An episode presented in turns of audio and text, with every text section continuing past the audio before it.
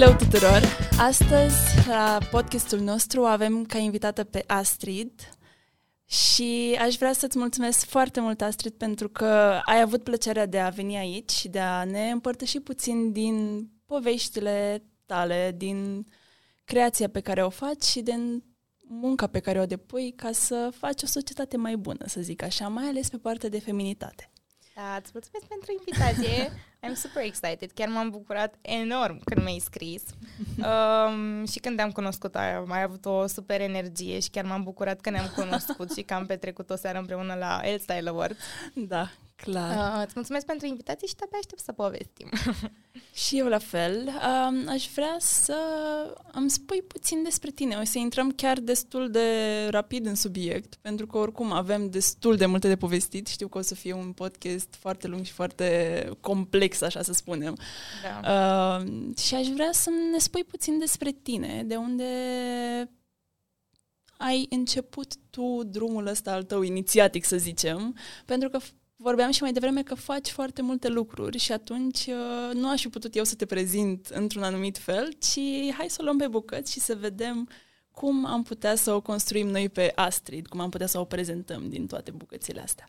Da, păi a, aș putea să încep cu faptul că am terminat facultatea de pedagogie. Am, uh, cum să zic, am uh, calitatea asta de a, de a preda, de a învăța oamenii, de a uh, spune, adică de a-mi povesti cunoștințele și de a educa oamenii în general. Am avut chestia asta de când eram mică, tot timpul eram mama tuturor și învățam pe oameni diferite lucruri. Uh, am fost educatoare patru ani de zile și după patru ani de zile mă simțeam cumva că nu reușeam să delimitez viața asta de educatoare cu viața personală în ideea în care rămâneam uh, plecam de la grădiniță și tot la problemele copiilor mă gândeam și cum să le rezolv și cum să lucrez cu ei și așa mai departe și mi-am luat o pauză iar în acea vară am cunoscut-o pe Cristina Butlan pe plajă, super random, la șapte dimineața.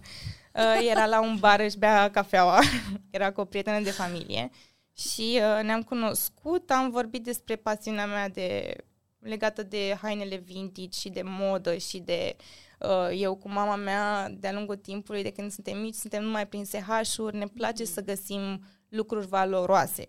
Cam, cam asta a fost, căutam mici comori prin SH-uri și am avut tot timpul pasiunea asta, iar Cristina în momentul acela chiar își căuta un stilist care să fie specializat oarecum în zonele vintage pentru că fiind brandul Muzet fiind un brand, mm-hmm. nu puteam să mai introducem în shooting-uri alte branduri, că nu aveam voie, era deja brandul în sine. Și am început să căutăm în continuare lucruri vintage și atunci am făcut așa un mix de retro cu pantofi și cu genți și cu accesorii și de acolo a început uh, pasiunea mea pentru social media și marketing, pentru că instant, odată începând să lucrez acolo, am început să preiau conturile de Instagram, de Facebook uh, și am creat uh, de-a lungul timpului, în ultimii trei ani de zile, campaniile pentru, pentru ei. Și am învățat, am, am făcut și foarte multe cursuri, um, am și studiat foarte mult acasă, am fost pasionată, adică sunt pasionată de zona asta de social media, de online marketing și tot ce ține de zona asta online. Și de aici și restul poveștii. am, uh, am plecat ulterior de acolo uh, în ianuarie anul acesta și am uh, început un, un mini freelancing, să zic așa. Nu pot să o numesc agenție, dar îmi doresc să uh, ofer cunoștințele mele și serviciile mele, ajutorul meu de fapt, mai multor branduri, să le creștem împreună și să facem treabă până împreună. Iar apoi am, mi-am, mi-am creat propriul meu brand, um, și anume Airy Corsets, mm-hmm. de care sunt extrem de mândră pentru că petrec tot timpul ocupându-mă de acest brand și um, e mica mea pasiune. Mi-am, mi-am dorit de mult să fac chestia asta și cumva îmi doream să fac ceva on my own, nu mă regăseam în niciun produs, în niciun proiect, în nicio poveste, dar cumva totul a venit de la sine și când am văzut că totul se leagă atât de frumos, am zis că, adică știi așteptarea aia care merită să fie așteptată și să, o, să o aștepți. Da, da. A, te așteptam de atât de mult timp și acum că văd că te am, știi, da. brandul meu, da, da, a, da. deja îmi sclipesc ochii. Da, asta urma să te întreb, pentru că Airi Corsets este motivul pentru care am vrut să stăm de vorbă azi, mai mult poate decât, uh, despre celelalte lucruri, pentru că este exact, zic eu, din câte am auzit puțin de la tine, așa ca un spoiler, uh, exact tipologia de brand pe care îl căutam noi aici. Și aș vrea să te întreb cum a început totul și cum ți-ai pus tu uh, pasiunea pe hârtie, cum ai reușit să hmm? creezi tot. Păi eu cu povestea mea aș putea să, aș putea să încep cu povestea de unde a plecat uh, întreaga idee, corsetele.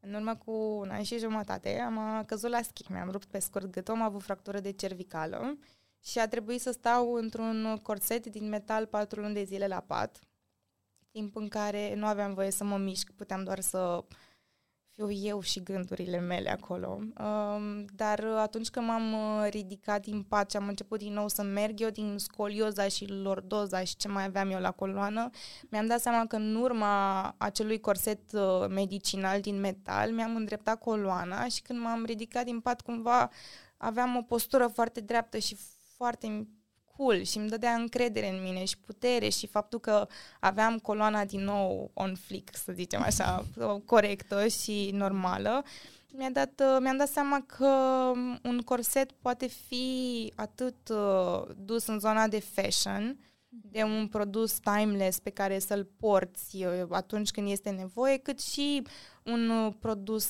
medical, medicinal, mm-hmm. un produs uh, sănătos care să te ajute să ai o postură corectă, să ai încredere în tine, să te simți feminină și așa mai departe. Adică are mai multe valori în spatele produsului. Și de aici povestea, um, făcând strategie de conținut pentru diferite branduri, mi-am dat seama că mi le-am pus pe hârtie. Toate ideile, toate gândurile, am făcut research pe toate brandurile care au corsete în colecții din toată lumea, adică am luat fiecare oraș mare în parte și am căutat fix corsete să văd cine ce cum creează. Mi-am dat seama că e un produs care este în trend datorită serialelor de pe Netflix care au o tematica asta mai uh, old school așa.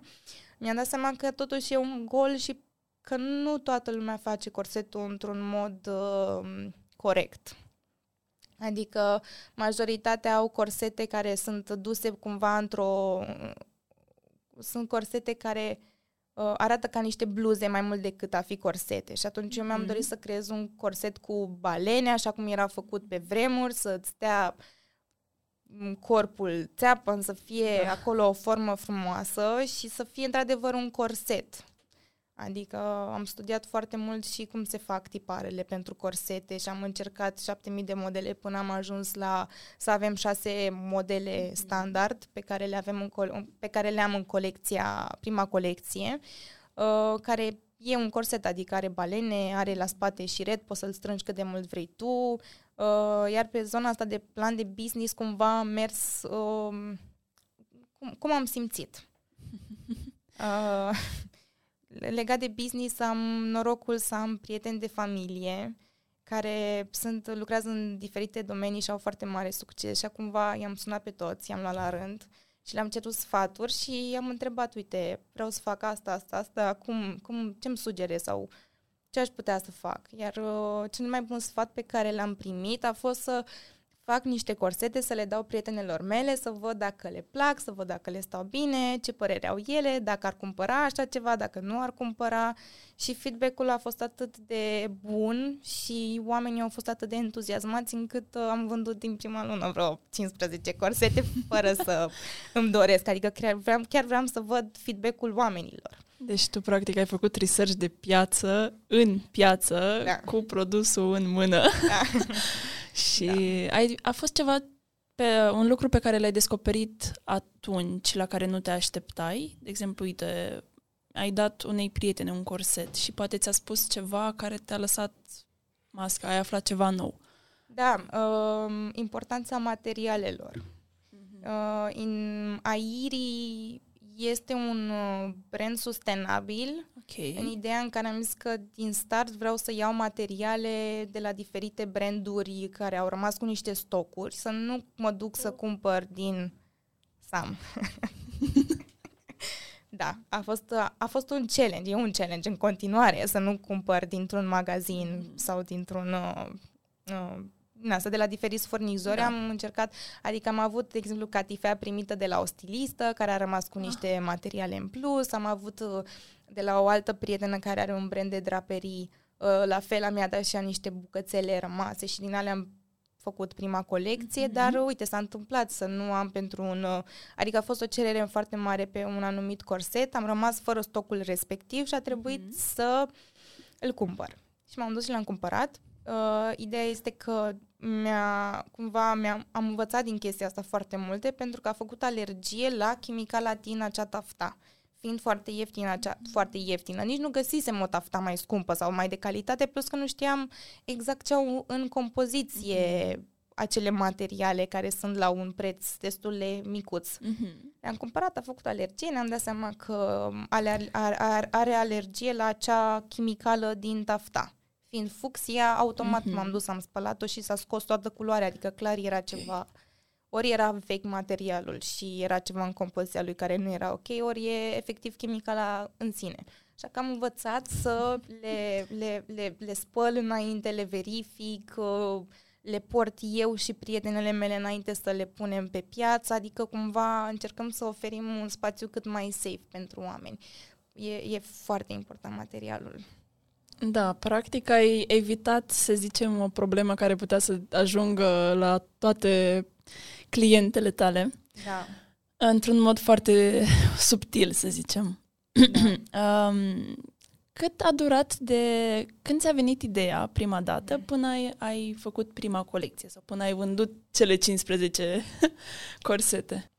Um, tocmai mă ridicasem din, cumva nu aveam încă energie să lucrez, mm-hmm. încă eram pe zona asta de research, dar am făcut în vară două corsete pe care le-am tot purtat să văd dacă îmi doresc cu adevărat să fac asta sau nu.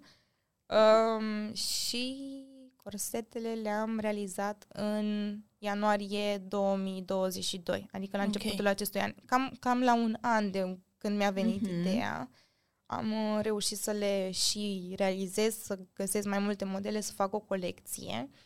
Um, în perioada aceea am fost susținută de foarte multă lume, dar nu eram eu convinsă. Încă eram pe zona asta, adică încă făceam research și mă gândeam oare pot să fac asta, oare nu pot să fac asta, un aspect foarte important și chiar mi se pare esențial să știe, să, să știe tinerii care își doresc să facă un brand că fără o sumă minimă de bani puși deoparte, nu se poate face nimic. Adică, fără să-mi doresc, am investit vreo 5.000 de euro la început.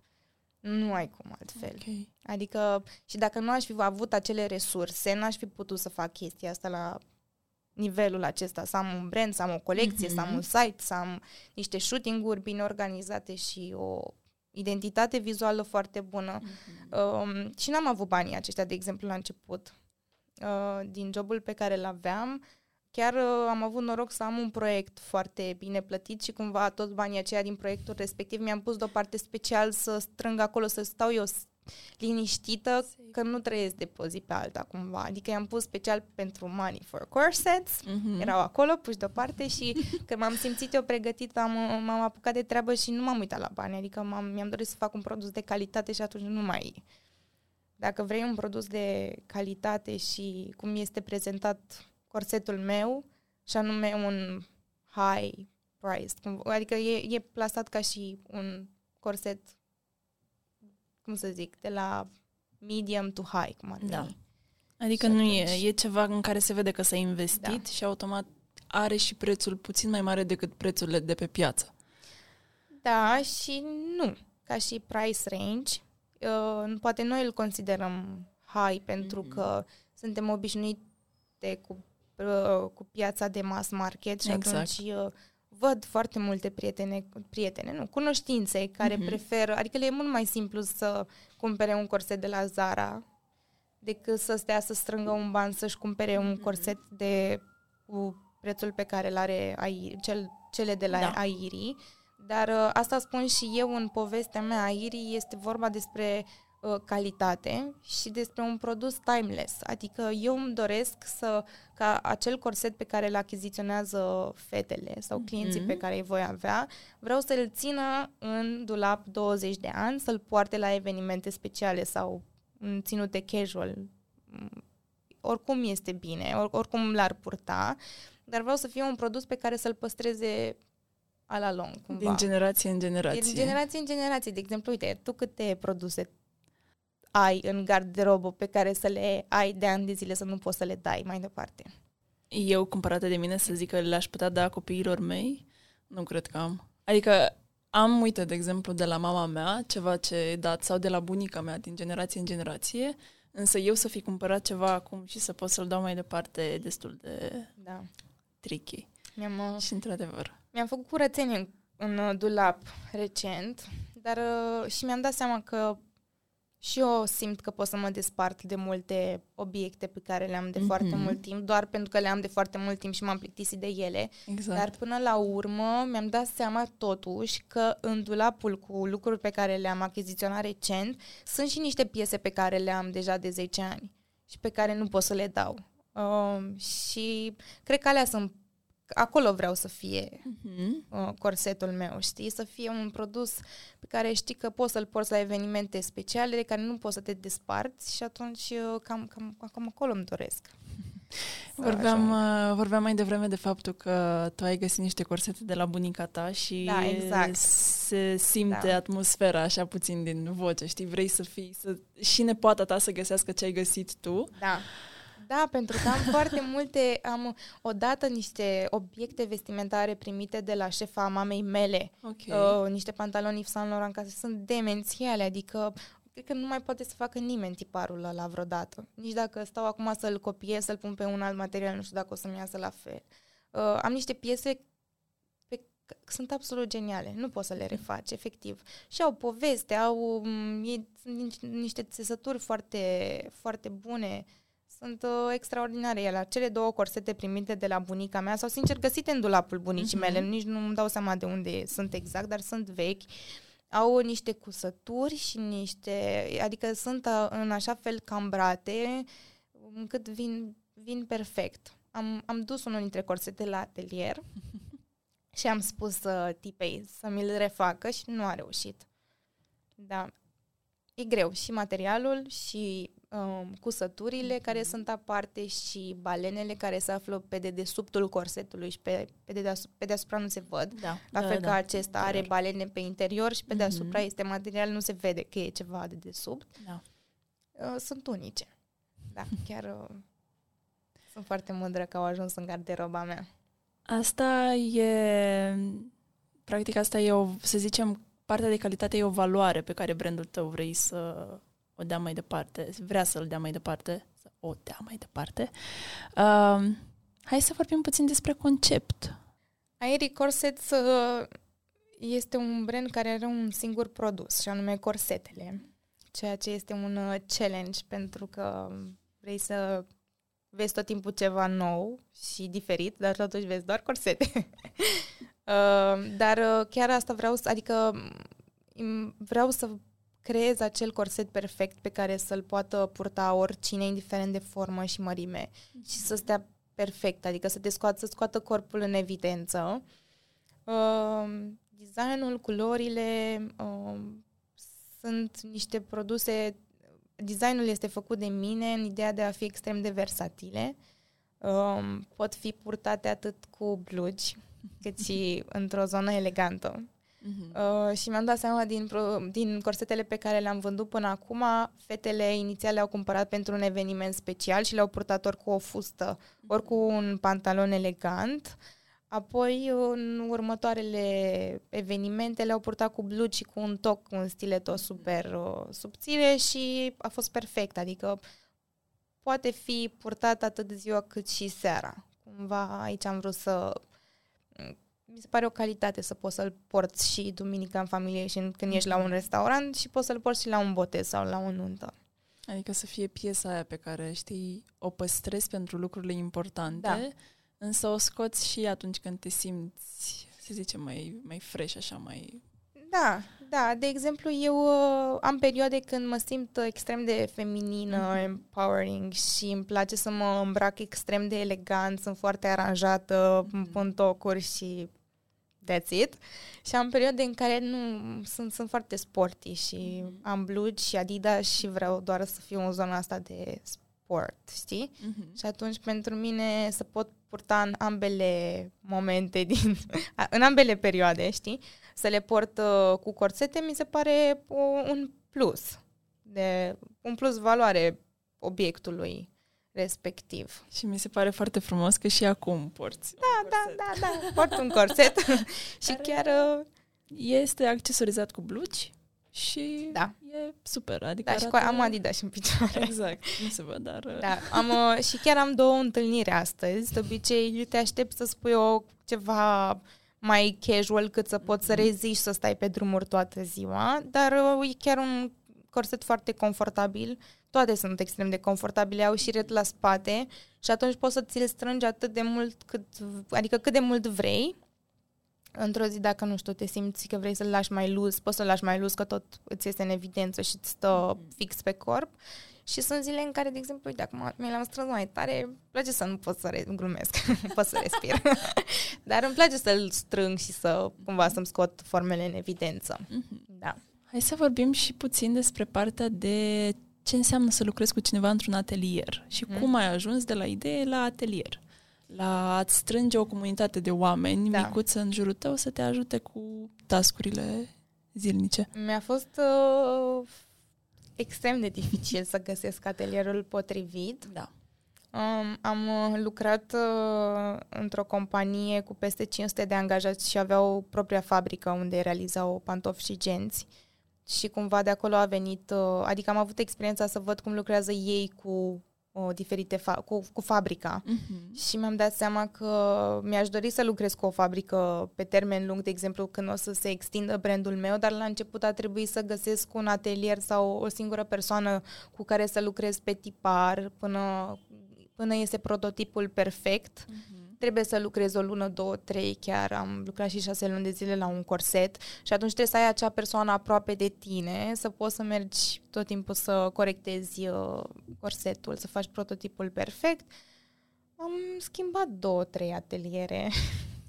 Am uh, lucrat foarte bine cu o doamnă extraordinară, dar uh, nu îi mai permitea timpul să se ocupe atât de mult de corsetele mele pentru că aveam paralel alte proiecte. Mm-hmm. Uh, iar am, am întrebat pe absolut toată lumea, efectiv. Știți, vreo croitoreasă, vreun atelier, ceva, cum recomandați, de fapt, că sunt multe care nu, adică exact. nu, nu știu dacă sunt ok sau nu, dar nu mi-au fost recomandate sau mi-au zis, am avut experiența asta, E decizia ta dacă te duci acolo sau nu, ca să nu zic să nu te duci acolo. e pe răspunderea ta. Da. Am, am avut o experiență. În prima, primele mele, cu primele mele două corsete, am okay. avut o experiență destul de negativă și m-a atras puțin. Adică după aia vreo trei luni de zile nu m-am mai atins de corsete, uh, pentru că nu mi-a spus prețul din prima. Mi-a transmis prețul după ce mi-a dat corsetele în pungă. Mi-a zis că costă, mi-a cerut un preț extrem de mare și chiar plecam la Cluj, la festival. Okay. Nu le-am văzut, mi le-a terminat în, la 5 dimineața în acea dimineață. Eu le-am, le-am pus în mașină, am plecat cu ele la Cluj, gândindu-mă că o să le port la festival și când mi le-am pus pe mine, erau deplorabile. Îngrozitoare. ok. N-am putut să le port și am dat și foarte mulți bani pe ele și okay. am vreo trei luni de zile n-am mai vrut să aud de croitorese, ateliere și așa mai departe. Am renunțat la corsete. Și apoi uh, mi-am dat seama că totuși energia mea și am oameni minunați în jurul meu care cu siguranță o să-mi recomande ceva super și am ajuns la două ateliere. Acum am două ateliere cu care colaborez. Uh, mă înțeleg foarte bine cu aceste două femei. Sunt niște femei extrem de talentate și minunate și Mm, e, e greu în uh, domeniul ăsta să-ți găsești oameni cu care să colaborezi și să te înțelegi bine și să fie, să fie super ok, dar chiar, chiar am norocul să lucrez în două ateliere. Mm-hmm. Uh, cu unul lucrez mai mult pentru că cumva mi este mie mai la îndemână și e, cum să zic, um, trebuie să fii foarte puternic în ideea în care să știi foarte bine ce îți dorești, să îi spui ceea ce îți dorești, să dai niște deadline-uri, să găsești un buget care să fie ok atât pentru tine cât și pentru cealaltă persoană, pentru că acea persoană muncește destul de mult pentru acele corsete. Eu fiind un brand, la început nu pot să spun că aveam sau am o grămadă de bani pe care să-i pun acolo, dar cumva și ea m-a ajutat, fiind un brand la început, să găsim o, un buget și să ne împărțim uh, tascurile încât să fie bine și pentru mine și pentru ea. Cam cât Da. durează în medie să faci un corset? De la idee din nou până... Da. Uh, Designul a fost creat de mine în momentele mele creative. Pentru că altfel sunt la laptop toată ziua și nu-mi permite timpul să fiu creativă și uneori sunt frustrată pentru că sunt uh, uh, extrem de creativă și mă Ok. supără faptul că uneori petrec și 12-13 ore la laptop și nu îmi permite timpul să creez. Mhm. Și atunci trebuie să îmi găsesc zile în care să mă relaxez ca să-mi vină ideile și le găsesc foarte rar. Dar uh, trebuie să mă gândesc când am, când am gândit uh, colecția asta, în vară la un moment dat. Ok. Chiar a fost o zonă în care eram relaxată, dar eram frustrată că nu venea nicio idee. și după aia am zis, ok, ia să mă liniștesc și să meditez puțin, să-mi dau seama că în momentul în care o să am idei, o să le desenez și o să se creeze uh, colecția by itself și chiar așa a fost. Um, nu știu, dacă am, dacă am idei, într-o zi le fac pe toate. Le, le desenez pe toate, știu exact ce materiale vreau să folosesc, de unde dau telefoane să văd de unde iau materialele. Um, după aceea le duc la croitoarea să, să fie făcute tiparele. Unde la tipare, de exemplu, pentru colecția asta am lucrat vreo trei luni de zile Ok. pentru că durează mult, trebuie să faci modificări, trebuie să fie acolo, corpul, forma corpului meu le fac pe, prototipul Mhm. mm-hmm. fac pe forma mea, pentru că și eu sunt, eu sunt modelul la, la acest brand, eu sunt Urmează imaginea. să vorbim puțin și despre asta după. Da, eu având uh, forme, cumva am Mhm. sânii destul de mari, eu trebuie să gândesc să fie ok și pentru persoanele care au sânii mai mici sau Mhm. au un alt fel de corp, o altă formă. Uh, Durează cam 3-4 luni de zile. De exemplu, la un corset din colecția asta, mi l-am dorit să-l creez de acum un an și jumătate, doar că e foarte complex. Și atunci nu am putut, n-am avut timp să-l realizăm sau să lucrăm la el foarte mult și acum de-abia l-am reușim să-l finalizăm și o să fie, sper, până de Crăciun disponibil. Este extraordinar, dar e foarte greu de lucrat. Ajung să... Adică prototipul uh, croitore se ia undeva la 20-30 de ore în total, că îl facem noi în 3 Mhm. luni, dar lucrezi. Iar după aceea, ca să-l realizezi fizic, tot uh, cam două zile. Ok, În deci două cu tot zile. cu retușuri Cu și retușuri, cu detalii, cu tipar, Mhm. cu... Da, da. cu... Foarte tare. Și... Da, se lucrează, se lucrează destul de mult. Dacă fac stocuri, de exemplu, și sunt mai multe bucăți, atunci timpul, uh, fac o mică economie la timp, pentru că sunt tăiate mai multe bucăți deodată, Mhm. sunt cusute mai multe bucăți Exact. deodată, dar chiar și atunci trebuie să ai foarte mare atenție la detalii, la un corset. Bine, nici nu poți să accept să existe vreo problemă la vreun Greșeală. corset, adică dacă există o greșeală, a- exclus să mai fac acel, adică îl schimb, îl fac de la zero. Am, uh, am avut, uh, apropo de haine vintage, am avut două rochii Dior și niște pantaloni de care povesteam lui Saint Laurent. Uh, Am, am ple- m-am dus la atelier cu acele obiecte și am spus, uite, așa trebuie să arate o țesătură, a, cusătură. Mhm. Și care a fost răspunsul? E greu de realizat. Da, pentru că dacă le faci în grabă și dacă vrei să ai timpul economisit și stocul. să le faci rapid ca să-ți renteze prețul, Mhm. le faci rapid și nu ești atent la detalii. Dar trebuie, trebuie. E, un, e esențial să fie, să fie bine lucrate. Ce challenge-uri au fost pe partea asta? Sau, hai să zicem, hai să vorbim despre unul dintre cele mai mari challenge-uri pe care le-ai întâmpinat. Nu știu, ce ți se pare că ți-a dat ție puțin lumea peste cap Da, în toată um, povestea asta? Unul dintre challenge-uri este faptul că am doar corsete pe site. Ok. Adică este un produs mm, și trebuie făcut o strategie aparte față de restul brandurilor, pentru că dacă intri pe un brand care creează și pantaloni, fuste, rochii și așa mai departe, ai 15 motive să intri pe acel site și ai uh, 15 obiecte pe care ți le poți alege Ok. să ți le achiziționezi. Aici intri, vezi doar corsete și atunci uh, e un challenge pentru că trebuie să-i keep them entertained, să-i Mhm. ții tot timpul să le arăți ceva nou, deși ai doar corsete de arătat și atunci trebuie să-i faci pe oameni să nu se plictisească, să vii tot timpul cu shooting-uri, cu campanii noi, cu oferte noi și așa mai departe. Iar o chestie pe care am creat-o tocmai din dorința asta de a nu intra într-o zonă din asta să se, unde să se plictisească oamenii a fost să le găsesc, uh, să creez o zonă de styling, personal styling, în care dacă achiziționezi un corset, uh, primești cumva o oră de consultanță cu mine, să-ți cunosc stilul, să ți-l înțeleg și apoi îți pot recomanda ori să creezi eu un atelier din același material, rochie, uh, nu o rochie, o fustă sau un pantalon, sau să-ți dau câteva idei de branduri românești de unde poți să-ți achiziționezi uh, partea de jos. Cum a reacționat lumea la treaba asta sau ai testat-o, nu ai testat-o momentan? Da, am testat-o momentan. uh, Oamenii uh, sau femeile mm-hmm. care au Mhm. cumpărat corsete deja aveau în minte sau deja aveau o fustă sau un pantalon Ok. acasă. Mm-hmm. Adică, de obicei, când îți achiziționezi un produs, te gândești cu ce să-l porți sau dacă ai ceva acasă cu care să-l um, combini. Um, până acum, de exemplu, m, fetele deja aveau un cap cu ce vor să-l poarte sau aveau Da. da. ceva acasă.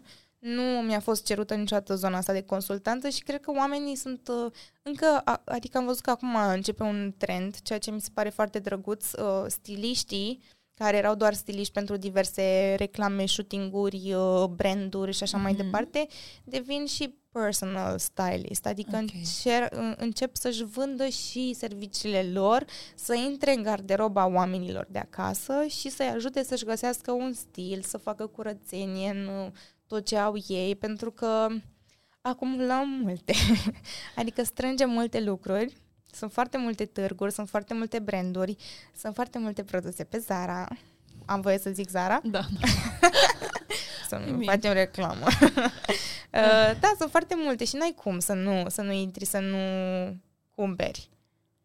Am uh, trăit-o pe pielea mea când am intrat în pandemie. Lucram uh, la un brand de pantofi Ok. și cel mai vândut produs a fost stiletto. Femeile au vrut să-și achiziționeze pantofi stiletto, stând în casă. Ai văzut vreun motiv pentru Nu. treaba asta? Cum stăteam și Adevărul mă că gândeam, da. este, adevărul că am creat un hashtag Ok. care ne doream noi să intre în trend Ok. cu, uh, nu mai știu cum era, cu wear stilettos at home sau stay in style with musette sau ceva Aha, aha. unde să le facem pe femei cumva să...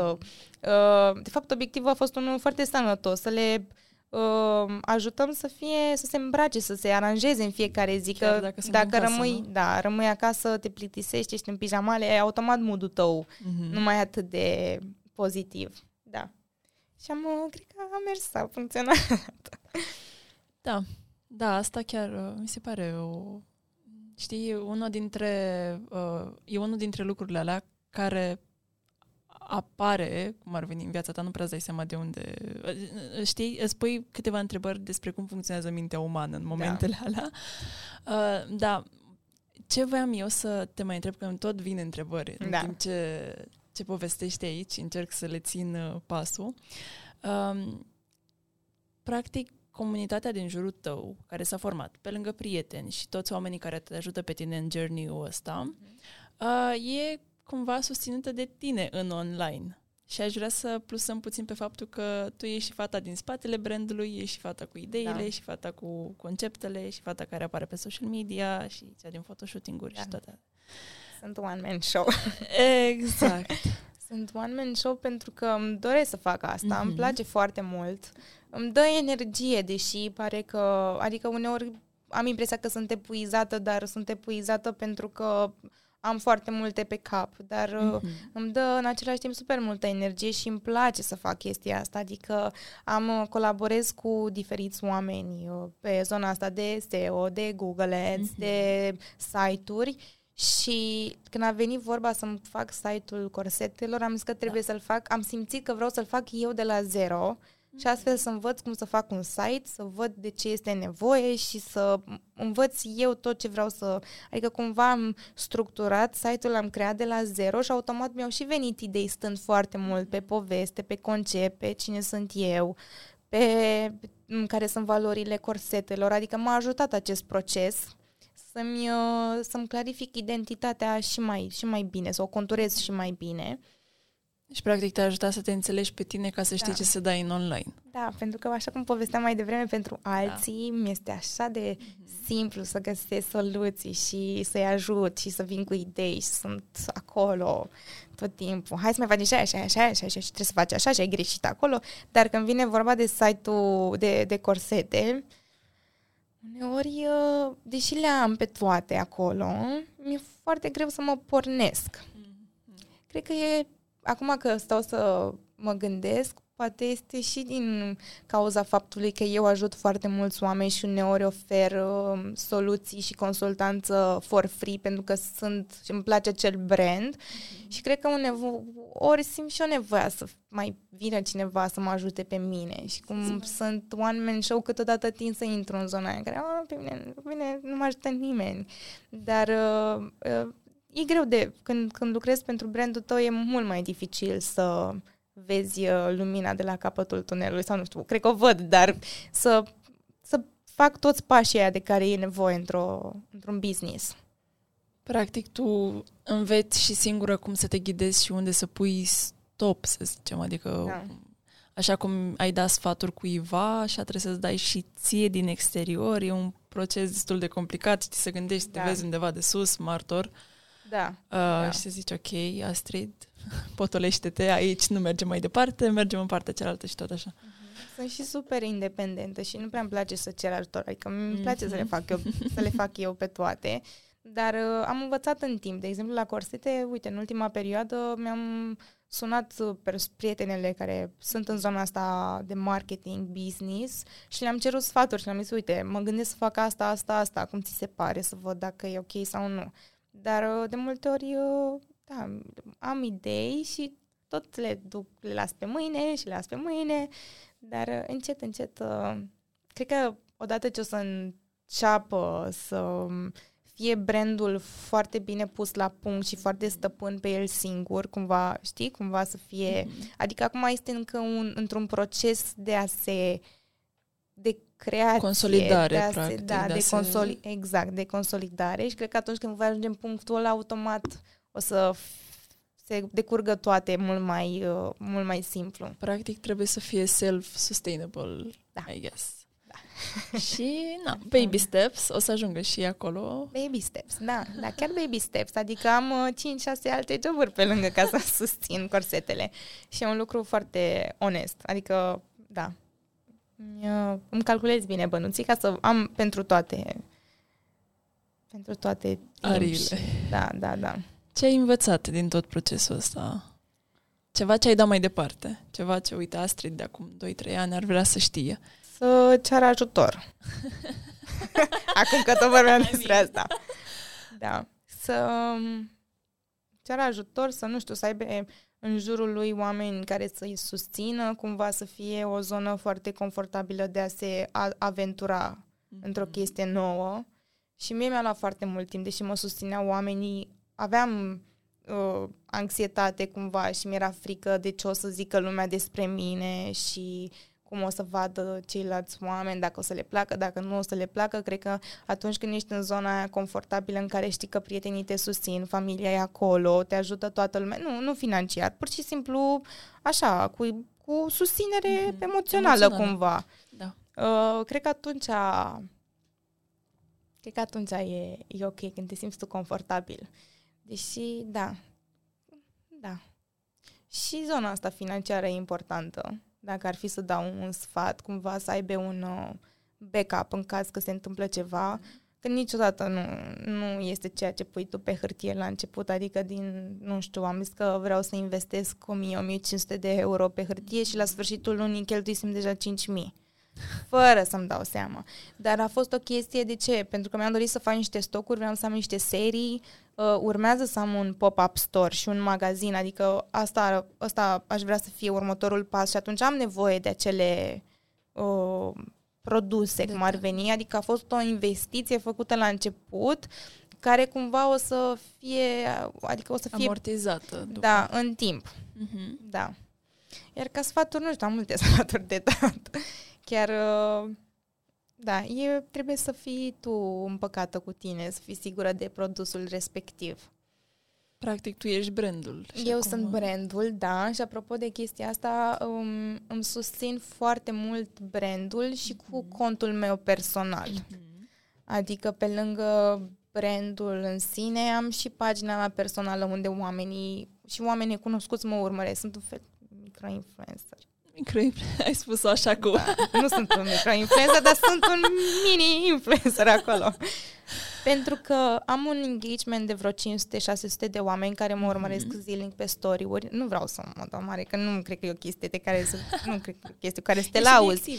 Dar sunt realistă, pentru da. că mă uit la insights și mă uit mm-hmm. să văd cine se uită și cine își dorește și vin foarte mulți oameni de pe contul meu personal care se uită pe Airi. Mm-hmm. Plus că, uite, de exemplu, evenimentele astea de socializare, am, m-am uh, ieșit cu o amică la o lansare de revistă mm-hmm. Și m-am întâlnit acolo, mi-ar fi fost mare rușine să mă bag cu influenceri în seamă, să o zic, hei, bună, eu fac corsete, vrei tu un corset? Sau găsim o variantă de colaborare și așa mai departe și prietena mea foarte tupeistă și a zis, hai, sunt două scaune libere, hai să ne așezăm cu ele la masă să ne apucăm să vorbim cu ele. Și fix așa a fost, a dus la ele, a zis, bună, ea este prietena mea și face corsete. Și toată a fost, a, bună, Astrid, ce? Ne-am, cuno- ne-am făcut cunoștință și cumva așa a început socializing-ul și așa au început prietenii noi. Mm-hmm. Cred că trebuie să ai tupeu și să fii acolo, Îți să fii faci. prezentă, să vadă lumea corsetele live, să fii prezentă la evenimente. Nici nu mai știu de unde am început ideea. unde am început? Ai da. a fost acum ceva timp. Asta da. Dar uh, uite, pe partea asta de promovare, că tot ești în lumea de social media, dai sfaturi pe social media, uh-huh. hai să vorbim puțin despre social media, despre cum apar tu în uh, online, cum apare Airi Corsets în online uh, și cum se promovează. Care a fost strategia ta de marketing? Cum a început totul? Greu. a fost dificil că eu fac social media și pentru brandul meu a fost cel mai greu să fac social media. Întotdeauna. Um, sincer, am vrut să-l fac uh, extrem de sincer. E, în primul rând, că este promovat organic 100%. Nu oh. am nicio reclamă plătită, n-am investit niciodată în nicio reclamă. Uh-huh. Am uh, oferit cadou unor persoane publice corset, okay. dar asta pentru că le urmăream de ani de zile și le iubesc și mi se pare că oferă un conținut valoros și știu că dacă îmi poartă corsetul sau nu îmi poartă corsetul, acele persoane merită acel corset cumva, adică l-am, mm-hmm. l-am oferit cadou de drag și pentru că țin foarte mult la acele persoane. Uh, am creat niște shooting-uri, niște campanii Uh, am încercat să arăt și zona asta de street style. Am făcut poze pe stradă cu blugi, cu jachete de mhm. blugi și o zonă mai funky, mai diferită de partea asta elegantă, pentru că, de exemplu, în vară erau corsete din tafta, uh-huh. uh, erau destul de greu pur- de purtat în timpul verii, da. dar acum le-am făcut un shooting pe stradă, puteau să fie purtate cu blugi scurți, cumva cu o jachetă seara, au fost cool și a prins foarte bine. În rest am făcut pozele de produs pe care le-am promovat, pozele de produs la fel, am făcut uh, mai editorial puțin, mm-hmm. ca să le pot folosi atât pe site cât și în zona de online. Și cam asta e strategia mea de, de social media. Am făcut foarte multe shooting-uri la viața mea și un, am avut foarte, adică am foarte multe idei și cumva așa vreau să le, astfel vreau să le promovez, să le arăt oamenilor cât de versatile sunt și cum că pot fi purtate atât cu blugi cât și mai elegant. Uh, le-am promovat organic, da, da, cu share-uri, cu...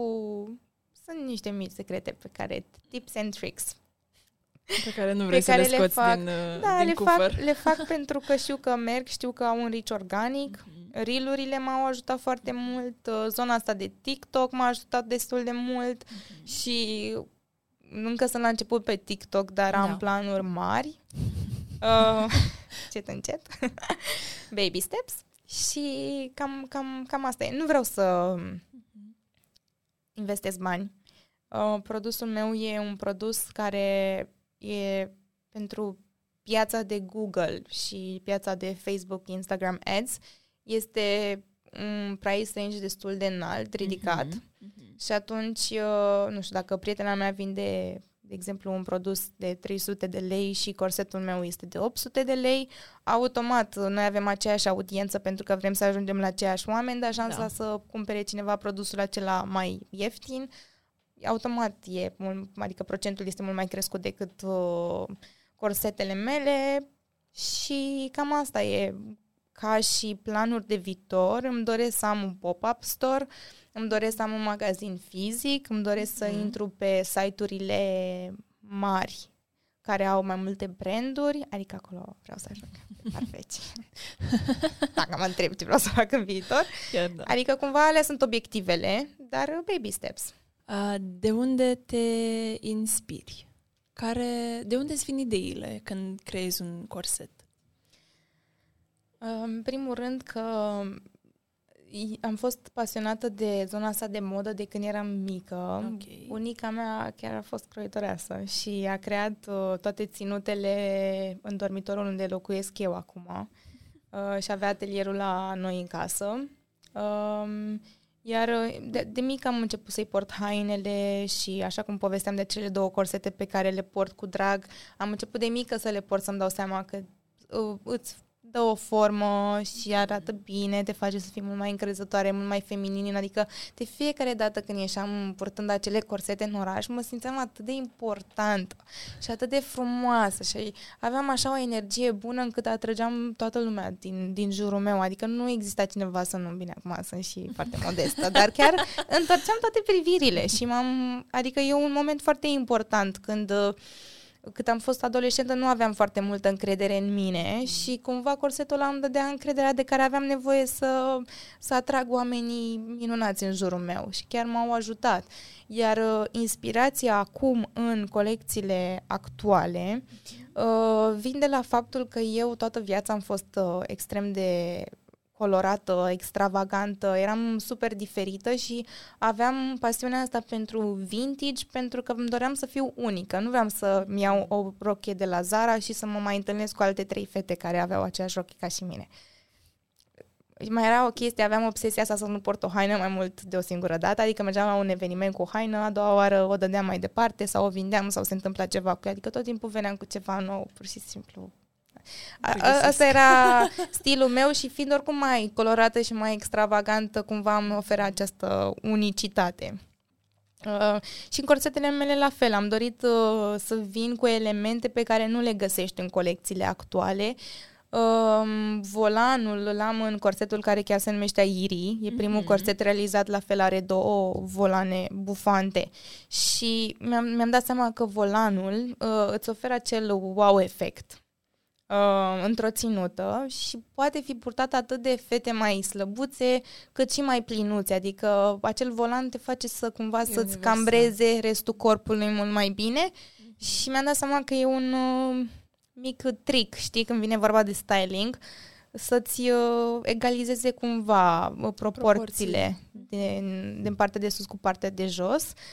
Um, culorile, în prima colecție am avut roz, care este culoarea mea preferată și fucsia este culoarea mea preferată, iar Îmi uh, place ce aud. și a fost foarte interesant pentru că am vrut să fac toată colecția roz fucsia, Ok. să, ave- să am tot fucsia și pe aia prietenele mele au zis, a, nu, că eu port doar negru, fă și unul negru. A, Ah, boring. după am ascultat, da, exact, însă le-am ascultat. Am făcut mai multe culori și la o lună după ce am lansat, de fapt nu o lună, trecuseră două săptămâni, a apărut Valentino cu toată colecția fucsia. Ok, deci ai fost un fel de mătușa Tamara. Da, și mi-au furat ideea și eram așa de supărată și zic, uite, trebuia să am mai multă încredere în viziunea mea și în Da. concepția mea.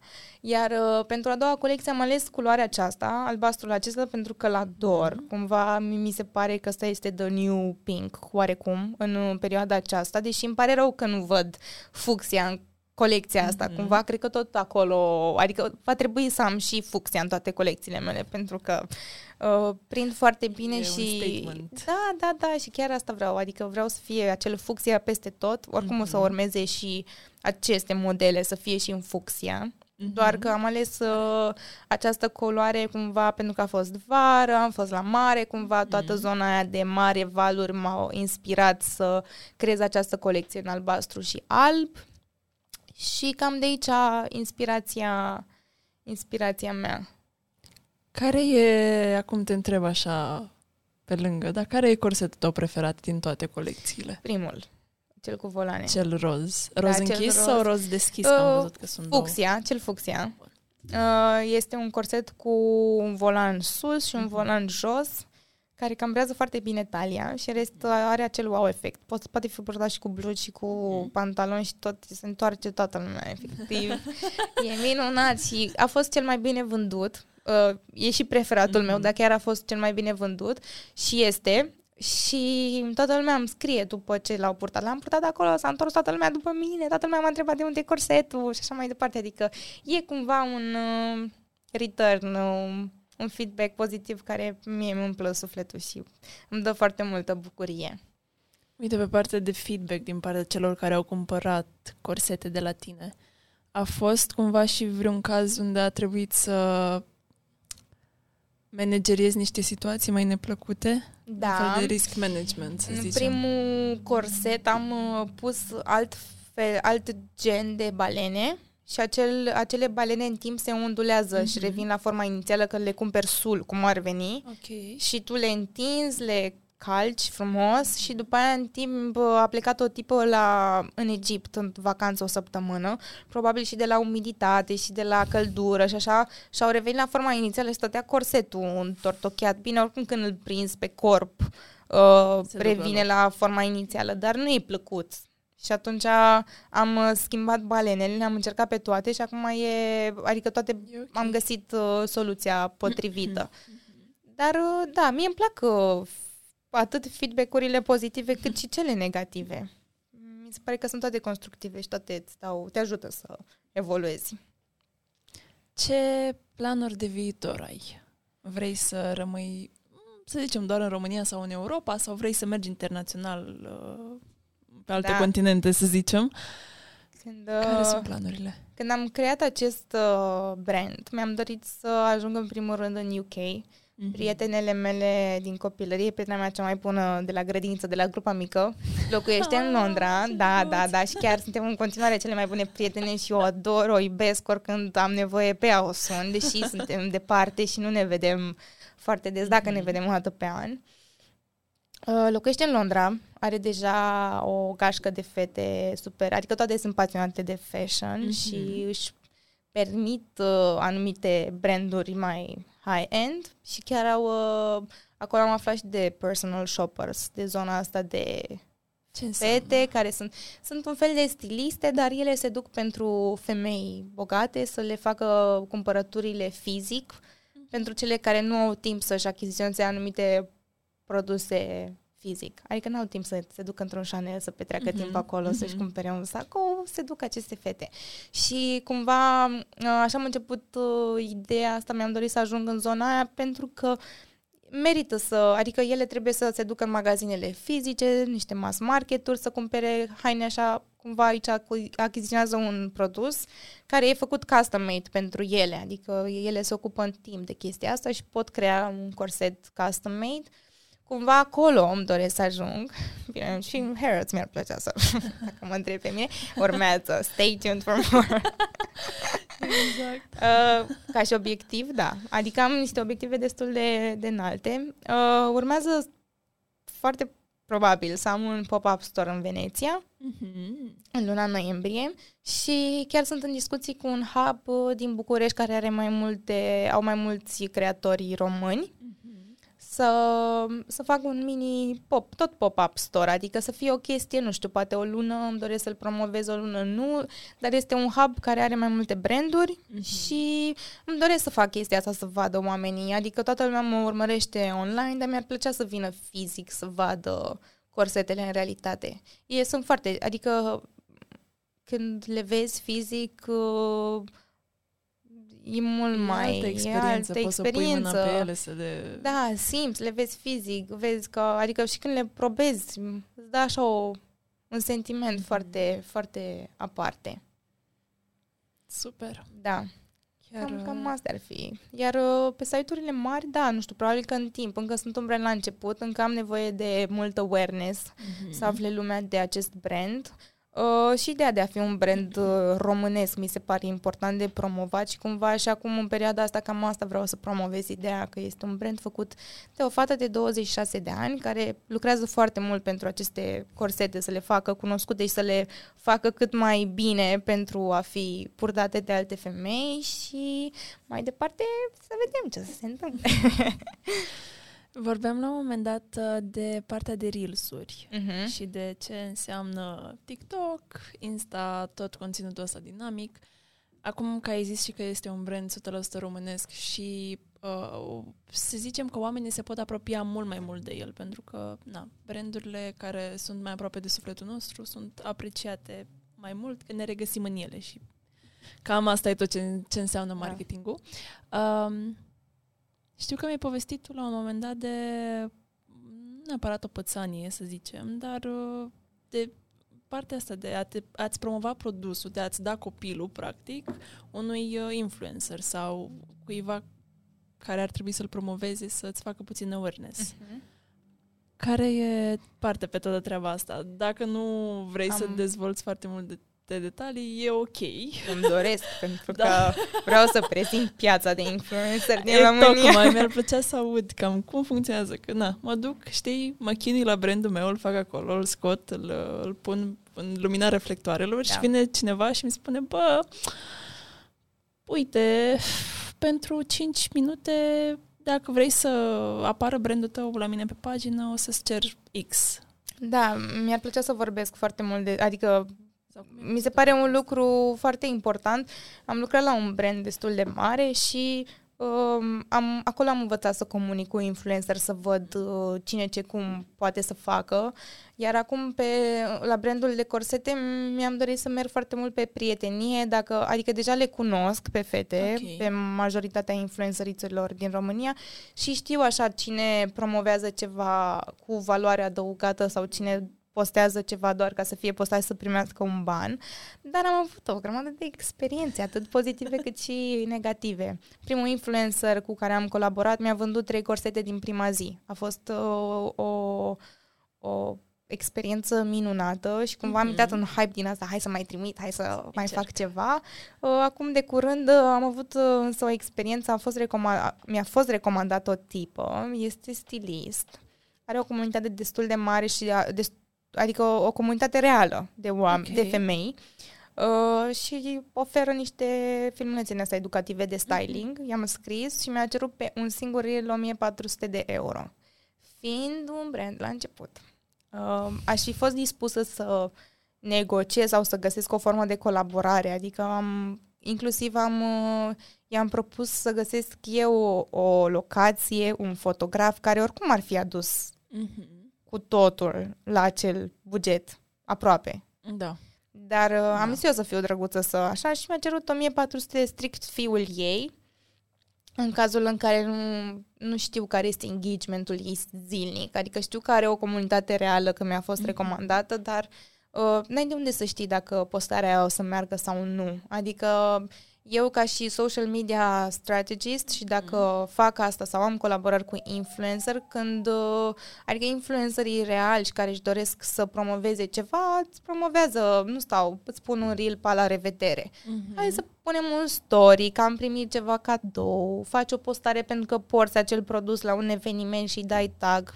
E ceva sincer, real, oamenilor le place, dau like, se interesează cu e corsetul, de unde e, de acolo vin uh, oameni după aia mai fac, nu știu, poate un story cu, uite, am primit acest uh, corset cadou sau așa mai departe, că să fie ceva, nu știu, de o săptămână, două, poate nu exact. de pe o zi pe alta, să nu pară că e un ad, că de fapt nu este un ad.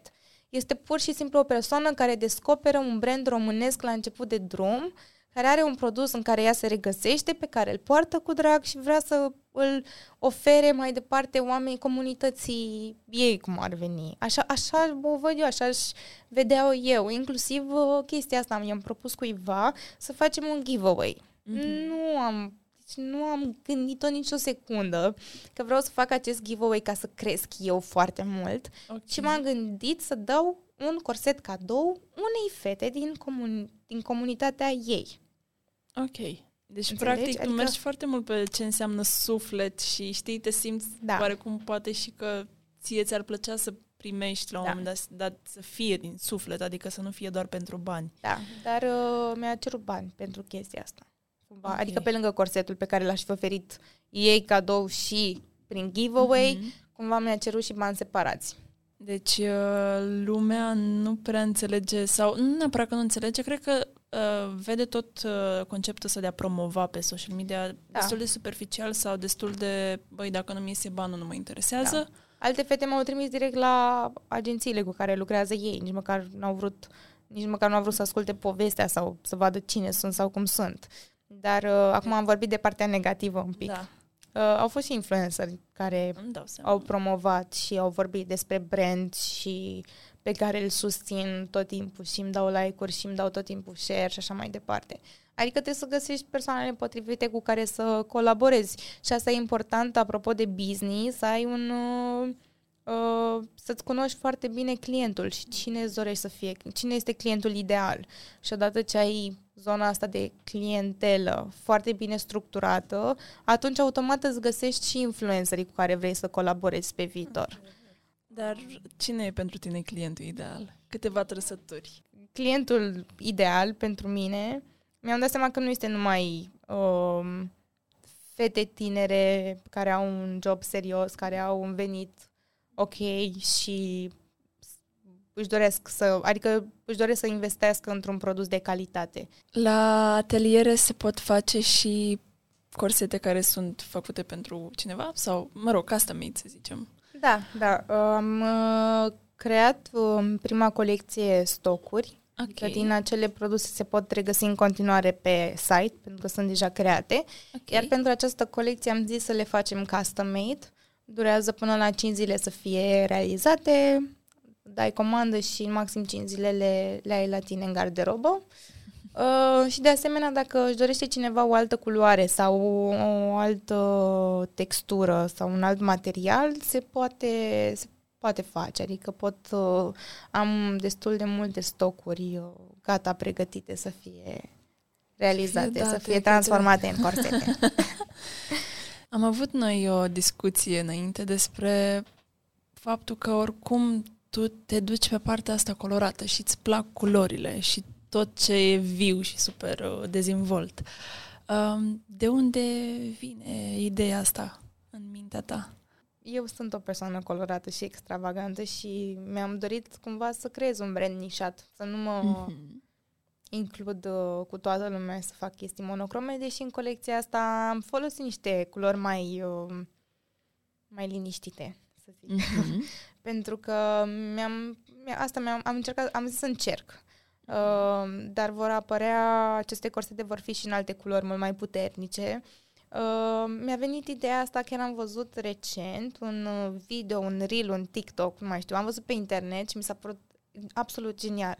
Pe vremuri, da, pe vremuri acum mult timp, căsuțele din orașele din Italia erau toate colorate și nu numai în Italia, în alt, există și alte țări care au și în Portugalia există foarte multe case colorate mm-hmm. și se promova ideea de a trăi o viață cât mai colorată și happy și să creezi, să pictezi, să faci ceva super colorat, adică și în artă, în galerii de artă vezi atâtea culori și totuși uh, în ultima perioadă există acest trend de monocrom, toată lumea să poarte alb, nu- nude, negru, se poartă foarte mult și mi-am dat seama că Adică a venit accentul ăsta în design, de, pe partea de minimalism, pe partea de culori naturale, texturi naturale, ceea ce e o chestie bună, dar ne-am transformat viața în alb și negru fără să ne dăm seama. Adică au tot venit trendurile peste noi, noi vrem să ne adaptăm cumva momentului și a trendului și uite că am ajuns, adică mi-am dat seama că și în colecția asta cumva am încercat să stau cât mai low, să văd dacă funcționează pentru că sunt foarte multe persoane și foarte mulți oameni care au stilul lor de pe Instagram, de exemplu, e foarte minimalist, în culori neutre și așa mai departe, dar uh, sunt o persoană colorată, vreau să revenim la culoare și vreau să ne îmbrăcăm colorat așa cum sunt astăzi, îmi doresc să fie lumea cât mai colorată și cât mai deschisă să încerce culori noi, să poarte culori tari, adică uh, acum o săptămână am ieșit uh, cu fetele joi seara în oraș și eram singura perioadă, persoană în corset fucsia, în rest toată lumea era alb și negru, adică acolo a fost dovada cea mai clară că na, se întâmplă ceva, adică e acest hype și trend care, ok, pe o parte e ok, parte în design, în minimalism, în zona asta de design interior, dar noi ca și oameni avem nevoie de culoare în viața noastră, că altfel devenim plictisitori. Plictisitor, da, exact. Și uite că lumea practic se exprimă prin modul în care poartă lucrurile, prin Da. care vorbește. Um, cum e pentru tine să fii înconjurată de un mediu de ăsta mai sobru? Ce... Că te simți ca și cum ai vrea să fii un advocate, știi? Mhm. Un, cineva care vrea să fie diferit. Da, pentru că la rândul meu mi-am dat seama că înainte eram super extravagantă și ieșeam cu fuste din tâl colorate, puneam pampoane colorate în cap, eram super cu codițe colorate tot timpul. Și acum, având, fiind hype-ul ăsta foarte mare pe zona asta minimalistă, mi-am dat seama că și eu am început încet, încet să adopt acest stil. Și a trebuit să mă controlez, să-mi dau seama că, de fapt, pe mine nu, nu mă regăsesc în stilul acela. Adică mă, îmi doresc acele haine pentru că le are toată lumea, dar nu sunt eu. Nu mă reprezintă pe mine, cumva. Și am început să mă uit în garderoba mea să-mi zic, ok, is this me sau doar vreau să fac chestia asta pentru că oamenii, toată lumea arată într-un fel, știi? Și cumva acum, cum mi-am um, triat din nou garderoba și mi-am făcut curățenie, mi-am postat hainele colorate, mi-am zis, this is me, adică eu când îmi pun o bluză fucsia pe mine, păi am energie, sunt toată un zâmbet, uh, îmi place viața, mă bucur, sunt uh, good vibes toată ziua. Așa când port o rochiță neagră sau o rochiță beige, sunt woman-like, o femeie de mă duc la birou și nu sunt așa, adică sunt super... Uh, îmi place, am energie, îmi place să mă plimb, să fac chestii, să mă împrietenesc cu oameni și așa mai departe. Cred că ține foarte mult de mood culoarea în care te îmbraci. Clar. Și cumva asta vreau să, vreau să promovez ideea asta de a ne, de a ne, de a ne crea un stil care să ne reprezinte, de fapt. Și cum crezi că reacționează oamenii la... Nu știu, am învățat Adică- anul acesta să nu-mi pese, cum vrea. cum vrea, de, de părerea oamenilor sau cum... uh, Da, da, da. Adică țin cont de feedback-ul adus la brand și, în general, la branduri atunci când cineva vine cu un feedback, îl ascult și îl Da. respect. Dar uh, când vine vorba de mine și de cum vreau eu să mă îmbrac, cum vreau să vorbesc, cum vreau să gândesc, este treaba mea și nu mă interesează părerea din exterior. Adică inclusiv uh, um, așteptările. Înainte aveam foarte multe așteptări de la oameni, dar tot în ideea asta de ce o, ce o să zică o persoană aia despre mine. Acum nu mai am chestia, dar nu mai am așteptări și tot ce vine să vină de la sine, am o energie bună și îmi doresc să am în jurul meu oameni cu aceeași energie, care să fie pe un flow bun, nice și să, să deco- decurgă totul uh, ok. Cum e să fii o femeie în business? Mi se pare că Da. da. iar e ceva ce simțeam nevoia să te întreb, mai ales Mhm. că, din nou, brandul tău e de empowering Da. women, de uh, a ridica sexul ăsta frumos în, uh, în luminile reflectoarelor din nou. Ce înseamnă pentru tine să fii acolo o femeie care se luptă să scoate celelalte femei în, uh, în față? Da, am, uh, am avut-o ca model pe Cristina Bătlan, cu care am petrecut foarte Mhm. mult timp împreună. Și am Ok. uh, văzut-o pe ea ca și femeie făcându-le pe toate. Ok. Și pentru mine asta a fost cel mai, cea mai mare influență pe care am avut-o în viața mea. Mi-am dat seama că poți să faci orice și chiar mai multe decât bărbații. Mai ales în zona asta de fashion. Și nu de fashion, de business, efectiv, ca și business. Adică dacă lua foarte multe decizii și avea puterea să se ia decizii, având și experiența pe care o are, dar chiar a fost un role model și este în continuare pentru mine.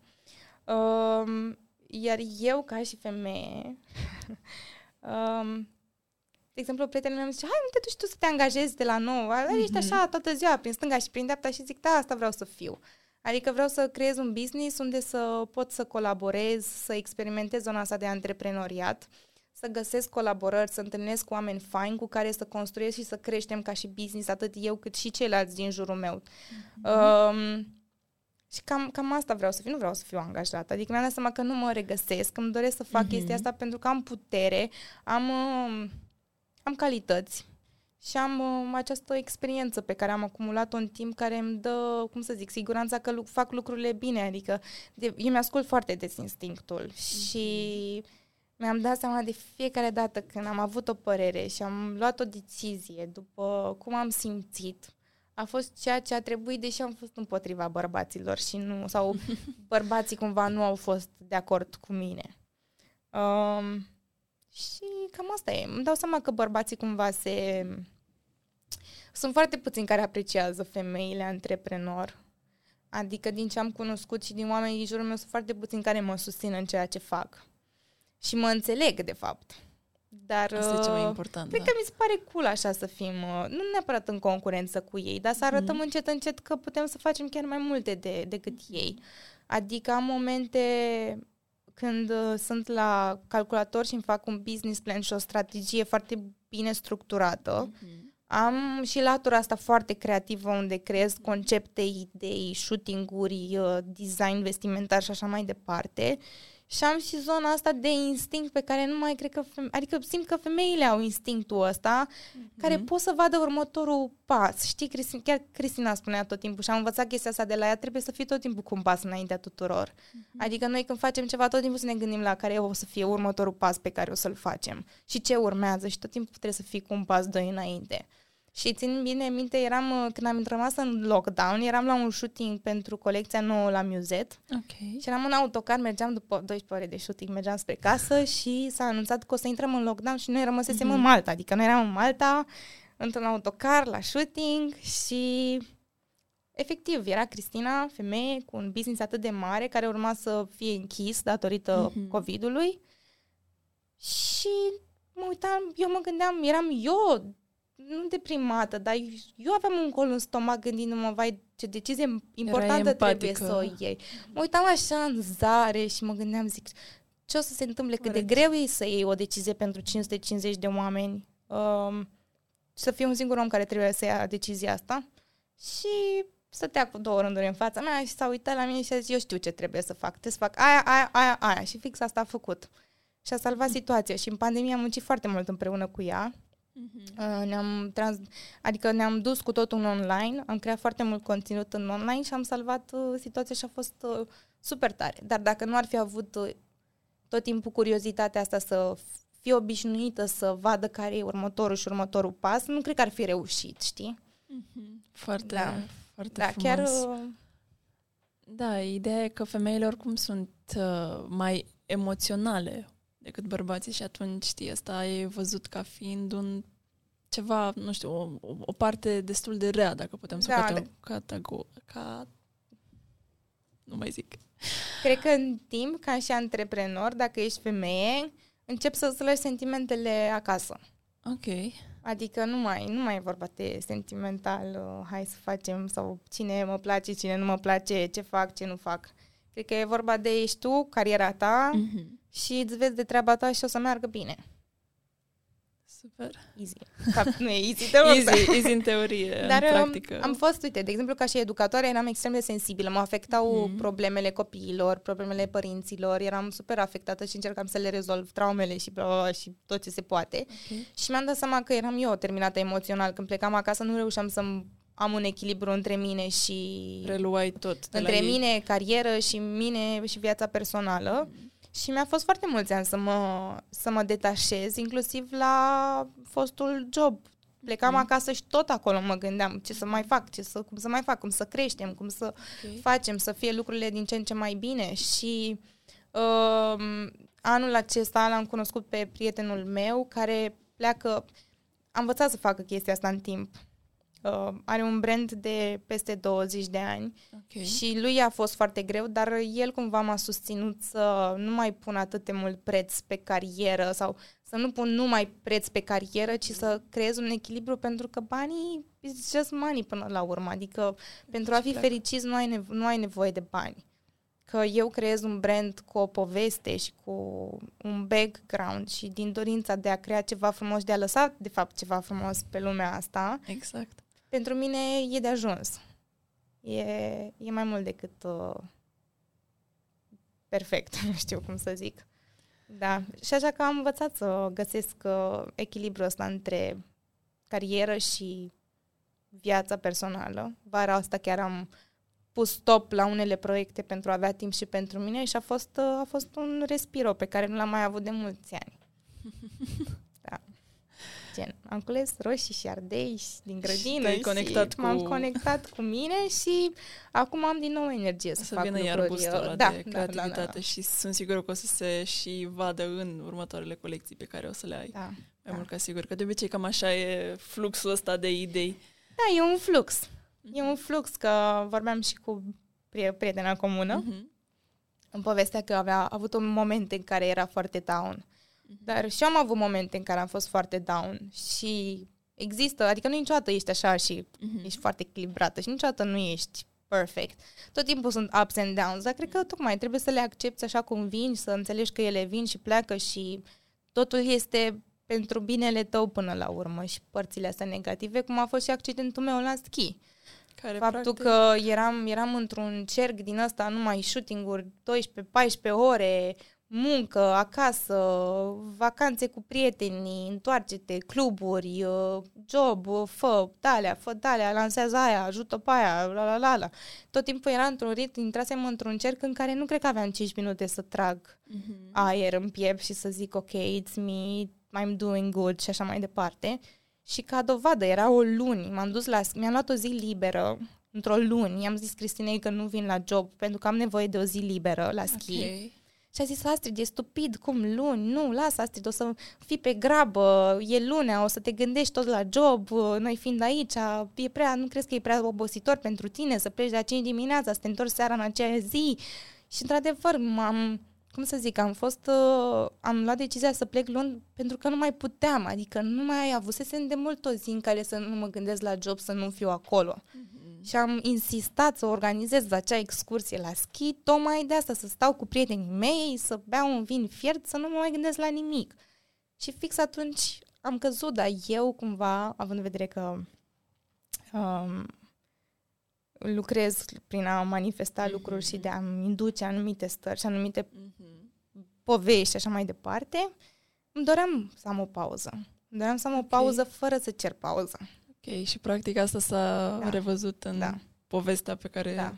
am detaliat-o aici, că practic de acolo a început totul. Da. Și toată experiența aia a fost dată cu un scop. Adică tu indirect ai Dar cerut cea asta. mai mare pauză din viața mea. Da. Și nu o vezi ca pe un lucru negativ. Adică e un lucru care a, A fost- ți-a schimbat... A fost Percepția. cel mai pozitiv lucru pe care l-am făcut în viața mea. Pentru că mi-era frică să spun de lucrurile care, pe care le aveam nevo- de care aveam nevoie. Mhm. Mi-era rușine să spun că am nevoie de o pauză liberă sau de câteva zile libere să plec să mă odihnesc.